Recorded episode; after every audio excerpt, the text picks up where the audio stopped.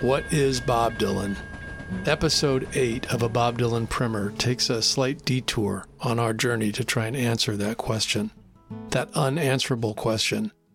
In this episode, we're going to break away from the fairly steady chronology we've been following to look at the work that Dylan has done, moonlighting as a filmmaker, a director of movies, a creator of cinema. So, welcome to episode 8. The movie will be like a song, really.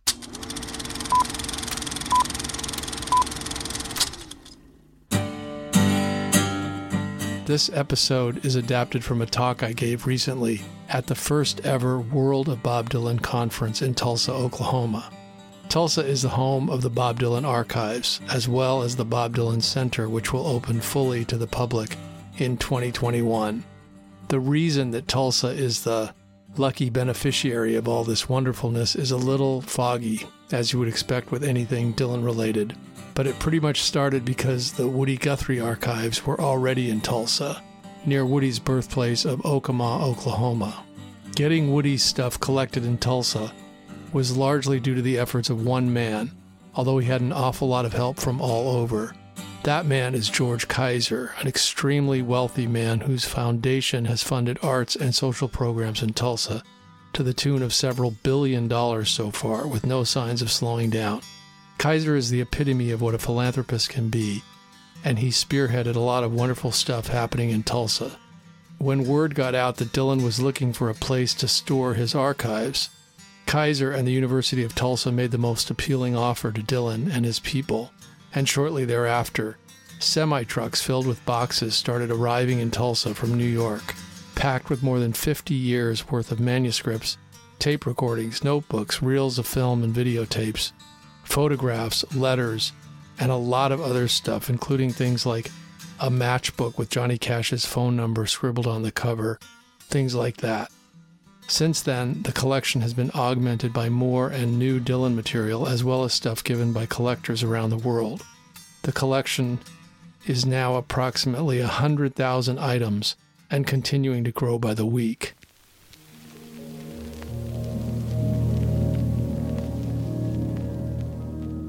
Personal note I have written, produced, and directed several films and it's mostly through that lens that I'll be looking at the work Dylan's done behind the camera. I've had a fairly varied experience with all aspects of filmmaking, and I've also been lucky enough to observe some very heavy filmmaking talent at close range. So that heavily colors my thoughts about Dylan and film. Hopefully, this will be a fruitful investigation into Dylan and film, an overview of thoughts I've had over the years about Dylan as a filmmaker, and what all that entails and also a look at Dylan's career and how his biography intersects with the world of filmmaking. My sense is that Dylan has made four movies in his career so far Don't Look Back, Eat the Document, Renaldo and Clara, and Masked and Anonymous. And that assessment takes nothing away from the contributions and talents of D.A. Pennebaker, Howard Alk, and Larry Charles, who are also credited on those four films. These four movies represent signposts along Dylan's journey as a filmmaker, a journey that I would say is as yet mostly unrealized and the victim of some rough and uneven terrain. We'll get back to those films shortly, but first, I want to take a look at the shape of Dylan's biography and how that might have impacted his attitude and approach to movies and filmmaking, and how that attitude might have further impacted his songwriting and music making.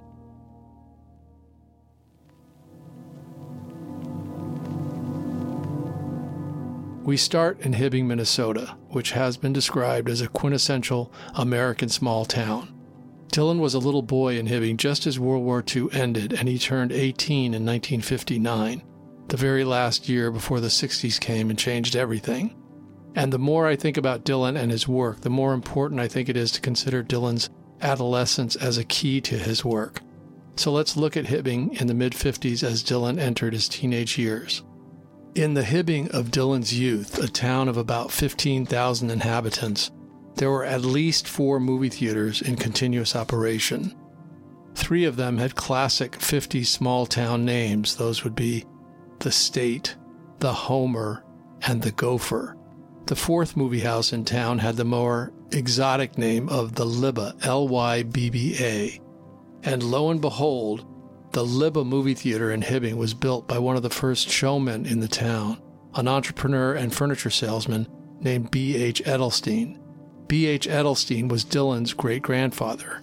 His wife, Dylan's maternal great grandmother, was named Lybba.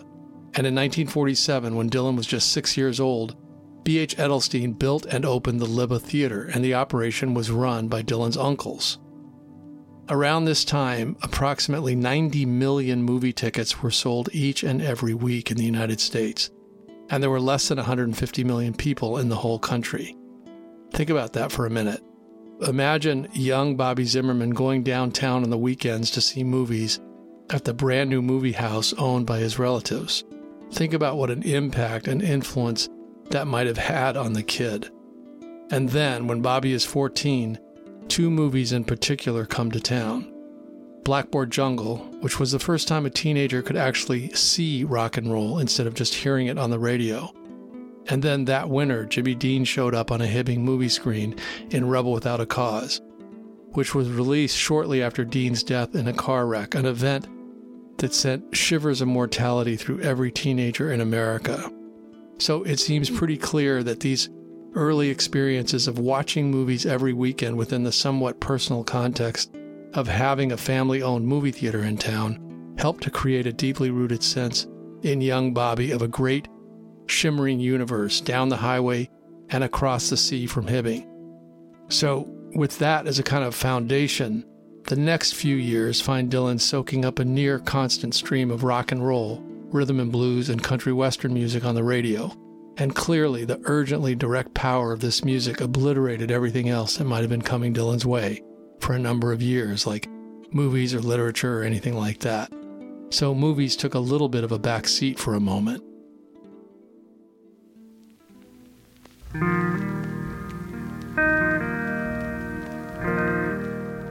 Now, we jump ahead several years to 1963, where Dylan is ensconced in New York City and quickly becoming a world famous performer. And this period coincides exactly with the moment that the Hollywood studio system, which furnished all of the movies that made this titanic impression on the teenage Bobby, was now imploding.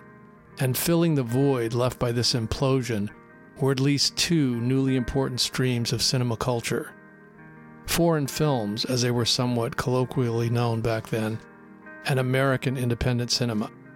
In terms of foreign films, new venues of distribution brought these movies to a much wider audience than ever before, and some of the key figures of European and world cinema were in the prime of their careers at this moment. Directors like Federico Fellini, Francois Truffaut, Luis Buñuel, Agnes Varda, Akira Kurosawa, and many others. American independent cinema was also coming into its own, with young filmmakers like Jim McBride and John Cassavetes starting to bring new approaches and subject matter to mainstream movies. This new cinema in America also included new forms of documentary, two of which were known as direct cinema and or cinema verite. There are some differences between these two schools of filmmaking, but they both emerged in the early 60s and were pretty revolutionary at the time. Developments in equipment technology led to cameras and tape recorders that were much smaller than previous models, and this allowed for a more direct and intimate approach to capturing real life. So these new documentary forms were seen as more truthful and or realistic than those of the past. And this is the moment when Dylan is very quickly zooming up the hipness chart so that within a matter of months he's going to become the coolest cat on the entire planet. And at that moment in time, and especially in New York City, the cool people were being drawn very forcefully into this newly emerging and very exciting world of cinema. The hip thing to do on a Friday night in Greenwich Village in the early 60s was not to go see a band, it was to go and see the latest foreign film and release. Films like The Virgin Spring, Shoot the Piano Player, Viridiana, Exterminating Angel, La Dolce Vita, Rashomon, Woman in the Dunes, etc. And film, at that point in time, was replacing the novel as the most dynamic medium for creative expression in the Western world. So Bellow and Mailer and Kerouac and Salinger are being pushed aside by Truffaut and Fellini and Bergman, and even D.A. Pennebaker. Certainly, pop music was lower on the totem pole of cultural currency than film.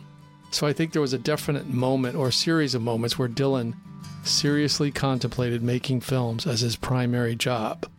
My sense is that in 1964 or 65, that Dylan hadn't yet locked into the kind of identifying badge that he would wear up until today of being a songwriter or performing artist or entertainer musician. I think in those early years, the pull of cinema was very strong on Dylan.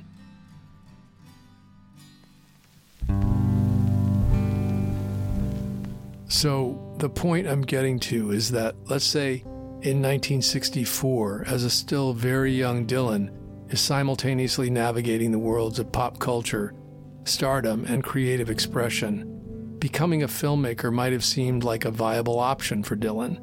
And in fact, during that time, he's clearly thinking about making films as more than just a sideline.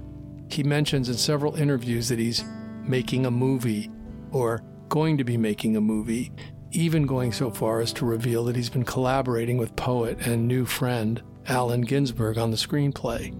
Dylan describes the film he's writing as a horror cowboy movie and further reveals that he's going to be starring in the film and playing the role of his own mother. Obviously, there's the 1964 65 jokey Dylan persona at work here, but I'm fairly certain that Dylan was seriously contemplating a future in film. It's funny and a little ironic that Dylan is the one who led the shift in how pop music was perceived, where the form was elevated and taken more seriously, bringing pop music up to an equal cultural level to that of cinema at that time in cultural history.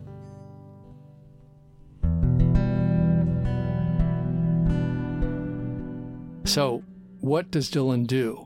In his always unerringly effective, semi unconscious decision making process, Dylan has his manager, Albert Grossman, call up D.A. Pennebaker, who was one of the pioneers of direct cinema and working in New York City at that time.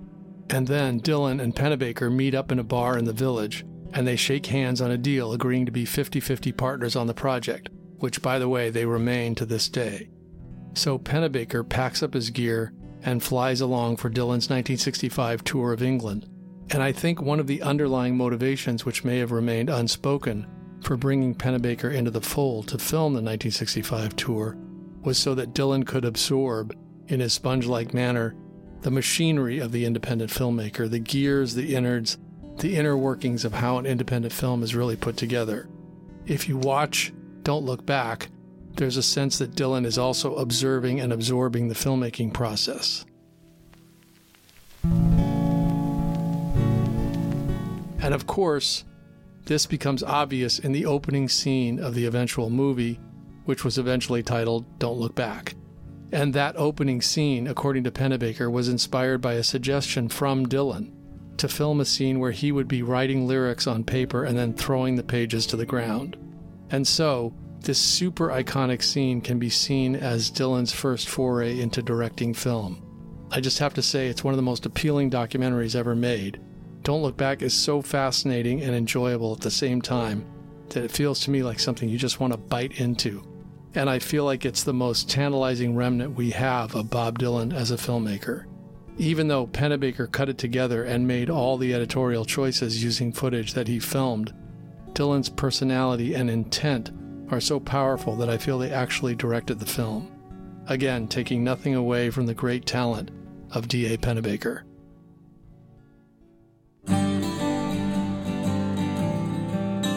Moving quickly from Don't Look Back, Dylan was inspired enough by the experience to double down the following year during the 1966 tour, when he hired Pennebaker again, but this time just to be a cameraman, as Dylan planned to direct his own movie about the new tour which included an electric set backed by the band.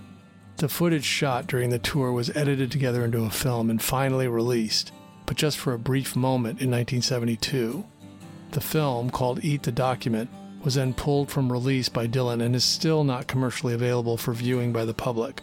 But sections from the film were used by Martin Scorsese in his 2005 documentary on Dylan called No Direction Home, and there are also some poor copies of the movie in various places on the internet. Looking at the Eat the Document experience from a career perspective, it has to be considered a fairly big mess and definitely put a crimp in any plans Dylan may have had to write and direct films for the near future. There are some terrifically cool moments in the film and some amazing performance footage of the 66 tour with Dylan on stage backed by the band, but overall the film is a tough slog. It's so roughly edited that its logical thread is pretty hard to untangle. The movie is filled with quick and jarring cuts from one shot to another with little connection between the two scenes, and lots of shots of pretty girls and dogs, trains and cars. Again, there are some tantalizing bits of performance footage and a great moment of Dylan banging away on an upright piano. One amazing thing the movie does have is a brief scene of a very worn out Dylan sitting on a bed in a hotel room with Robbie Robertson, who's playing an acoustic guitar. And we see and hear a bit of a song called I Can't Leave Her Behind that apparently Dylan was working on but never finished or recorded again. And on the big old huge gigantic box set called The Cutting Edge that was released in 2015 with all of the 1966 material, there is the full recording of the song from the hotel room. And to me, just personal taste here, it's maybe the most beautiful bit of melody ever recorded by Dylan. I wouldn't play this track for someone new to Dylan or someone too very young. I think you you need to have at least a couple dozen years of life on you and maybe have felt the sting of the world a bit. But if you feel like you dig Dylan and have never heard the track, I suggest you seek it out. Once again, it's called I Can't Leave Her Behind. I was able to include the song on the Spotify playlist I created for this episode, which is called A Bob Dylan Primer Episode 8.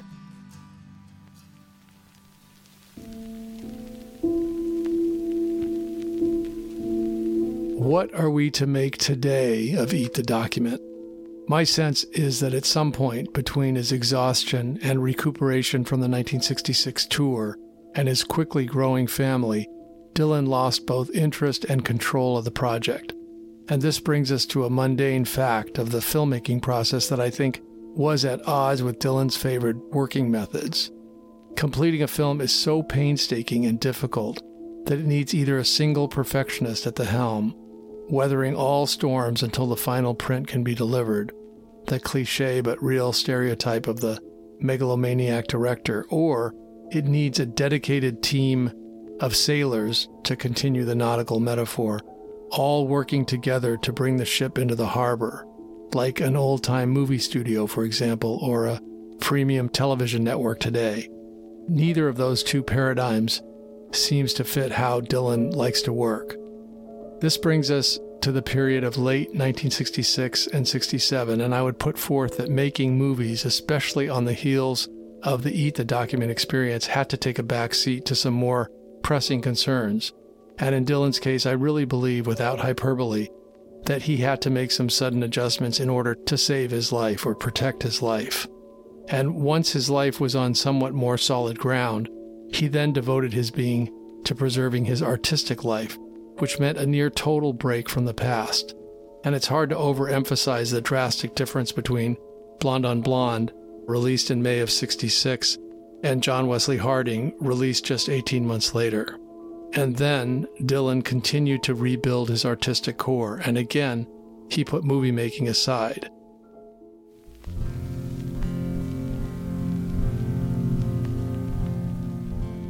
from 1967 to 1973, opportunities didn't really present themselves to Dylan to make another film. He did, of course, play a small part in and score Sam Peckinpah's wonderful movie, Pat Garrett and Billy the Kid.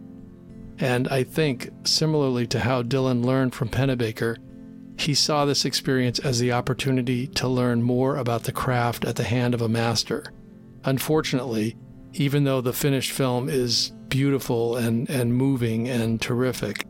The master in this case, Peckinpah, was so drunk and disorderly most of the time that what it mostly did for Dylan, I'd guess, was reinforce his anti authoritarian instincts because Peckinpah was feuding with the studio intensely during the making of the movie. Dylan said at one point, I learned by working in Pat Garrett that there is no way you can make a really creative movie in Hollywood. You have to have your own crew and your own people to make a movie your own way. So, acting in Pat Garrett and Billy the Kid did point the way for Dylan towards possibly a different way of making films.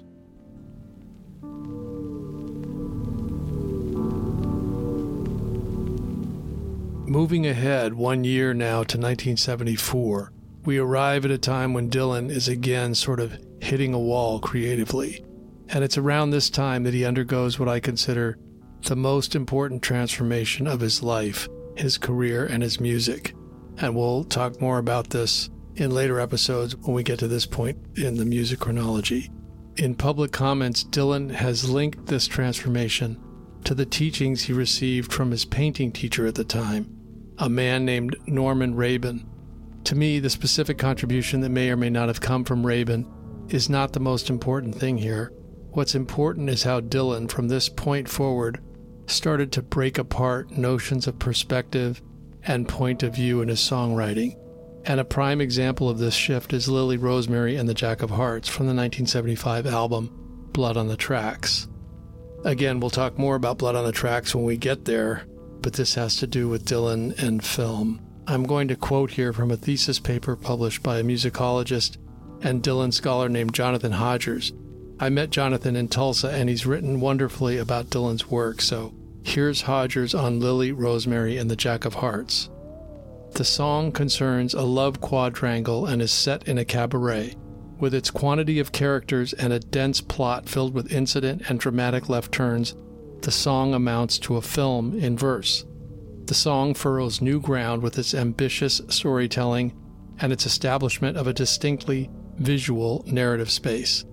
What Hodgers is saying, and I couldn't agree more, is that the song uses cinematic strategies to tell its tangled tale. And so it seems to me that as Dylan explored these new forms of songwriting and storytelling, it triggered a reawakening of his desire to try and tell a story in film. And so as he mounted the Rolling Thunder tour in 1975 and 1976, that evolved into the movie Renaldo and Clara. This new attempt at filmmaking was no longer a potential career shift as perhaps represented by Don't Look Back or Eat the Document, but instead, this seems as if Dylan's ideas were suddenly too big for a black vinyl disc. Instead, he needed a touring carnival of a hundred or more characters and a five hour film shot in 35 millimeter to express himself at that current moment.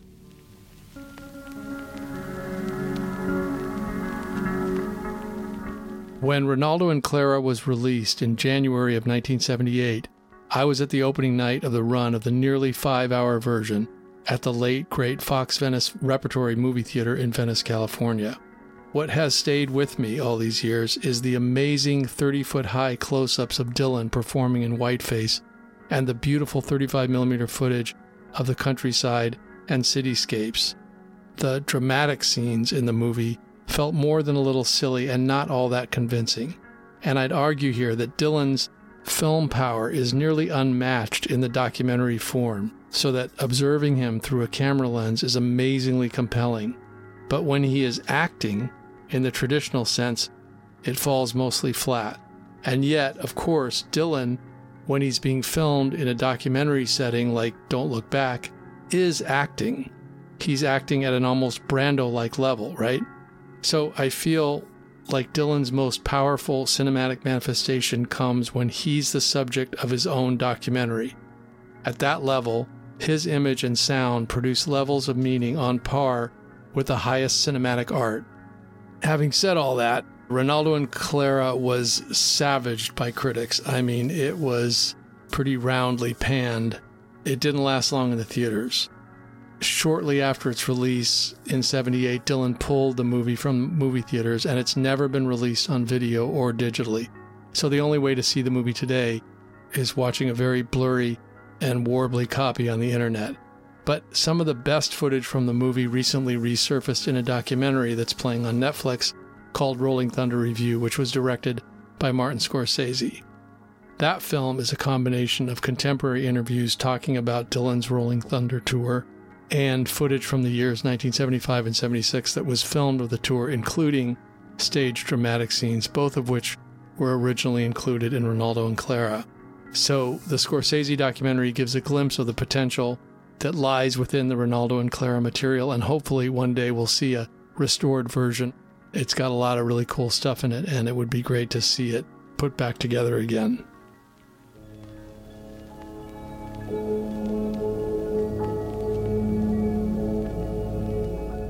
In Renaldo and Clara, the power of the documentary footage so overwhelms the acted scenes that I think the movie suffers somewhat. The tour was the real artistic creation of that time, and Renaldo and Clara is a little betwixt and between being either a revelatory document of Rolling Thunder or an evocation of the artistic transformation that Dylan was undergoing during that time. And after Renaldo and Clara, Dylan pretty much stayed out of the filmmaking game for the next 25 years until 2003 when the movie Masked and Anonymous was released. Masked and Anonymous was written by Dylan and Larry Charles, who also directed the movie. Larry Charles was the main writer on the Seinfeld TV show and later went on to direct the Borat movie. But Masked and Anonymous was his first feature film.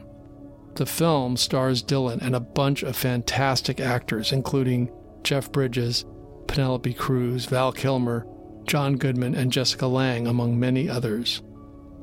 While Masked and Anonymous might not be an example of the highest cinematic art, it is a wonderful and woefully underrated movie. And it's a movie mostly by Bob Dylan, I think, even though Larry Charles was a director and certainly left his mark on the finished product. But the screenplay is nearly pure Dylan, with a few concessions to conventional Hollywood narrative structure. The movie was released and completely bombed. Not even Dylan fans went to see it, and that's a shame because it's a total hoot, and all of Dylan's obsessions and fascinations come through loud and clear. It's packed with all kinds of themes and imagery that are classic Dylan. It's a movie about fate and power and family and betrayal and good luck and bad luck and freedom and the loss of freedom and obsession and love and loss and traveling, of course. And the musical numbers, which were recorded live with Dylan and his band, are exceptional.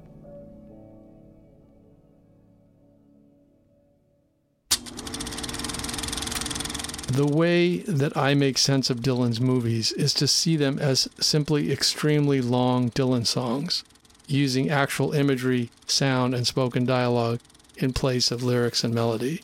So while Dylan's filmmaking career might not be a success using the usual metrics and or critical assessments, there is another way to look at his four movie oeuvre, and that is to look at the effect in the viewer of watching these movies with a viewer who is paying at least a modicum of focused attention, and I'd suggest that the effect is a dual effect similar to that of Dylan's songs, causing the viewer to look at the world in two altered ways, looking harder at the forces controlling our lives and looking softer or with a greater sense of wonder at the powerful but ultimately unknowable shadow world.